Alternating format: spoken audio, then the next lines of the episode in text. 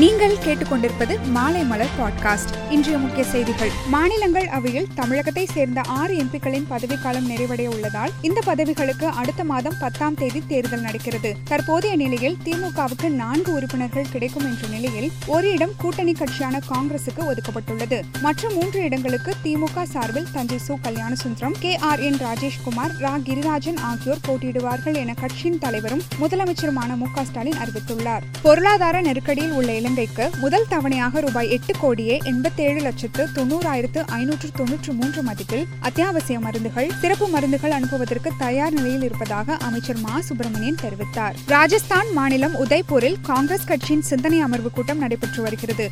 இதில் கட்சியின் முன்னாள் தலைவர் ராகுல் காந்தி பேசும்போது கட்சியில் ஒரு குடும்பத்திற்கு ஒரு பதவி என்ற விஷயத்தை கொண்டு வர வேண்டும் என தெரிவித்தார்.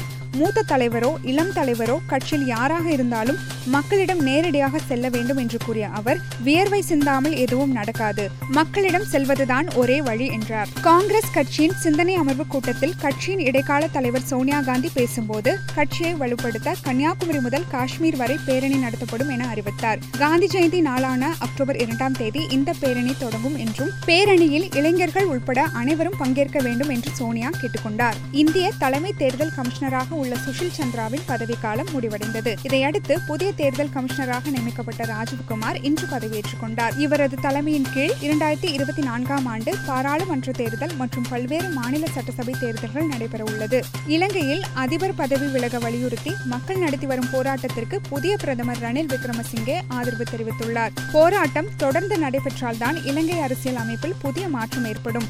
இளைஞர்கள் அரசியலுக்கு வருவதற்கான பொறுப்பும் அவர்களுக்கு உண்டாகும் என பிரதமர் குறிப்பிட்டுள்ளார். தாய்லாந்தில் நடைபெற்று வந்த தாமஸ் கோப்பை பேட்மிண்டன் தொடரை முதல் முறையாக இந்தியா வென்றுள்ளது. இன்று நடைபெற்ற இறுதி சுற்றில் பலம் வாய்ந்த இந்தோனேஷிய அணியை மூன்று பூஜ்ஜியம் என்ற கணக்கில் இந்திய அணி வீழ்த்தியது. பதினான்கு முறை சாம்பியன் பட்டம் வென்ற இந்தோனேஷிய அணியை வீழ்த்தி இந்தியா வரலாற்று சாதனை படைத்துள்ளது. ஜம்மு காஷ்மீரை சேர்ந்த கிரிக்கெட் வீரர் உம்ரான் மாலிக் இந்த ஆண்டு நடைபெற்று வரும் ஐபிஎல் தொடரில் சிறப்பான ஆட்டத்தை வெளிப்படுத்தியிருக்கிறார். அவர் இந்திய அணியில் இடம்பெற வேண்டும் என இந்திய முன்னாள் வீரர் பலரும் தெரிவித்து வருகின்றனர். உம்ரான் மாலிக் பாகிஸ்தானில் இருந்திருந்தால் இந்நேரம் தேசிய அணியில் இடம்பெற்றிருப்பார் என பாகிஸ்தான் முன்னாள் வீரர் கம்ரான் அக்மல் கருத்து தெரிவித்துள்ளார். மேலும் செய்திகளுக்கு மாலைமலர் டாட் காமை பாருங்கள்.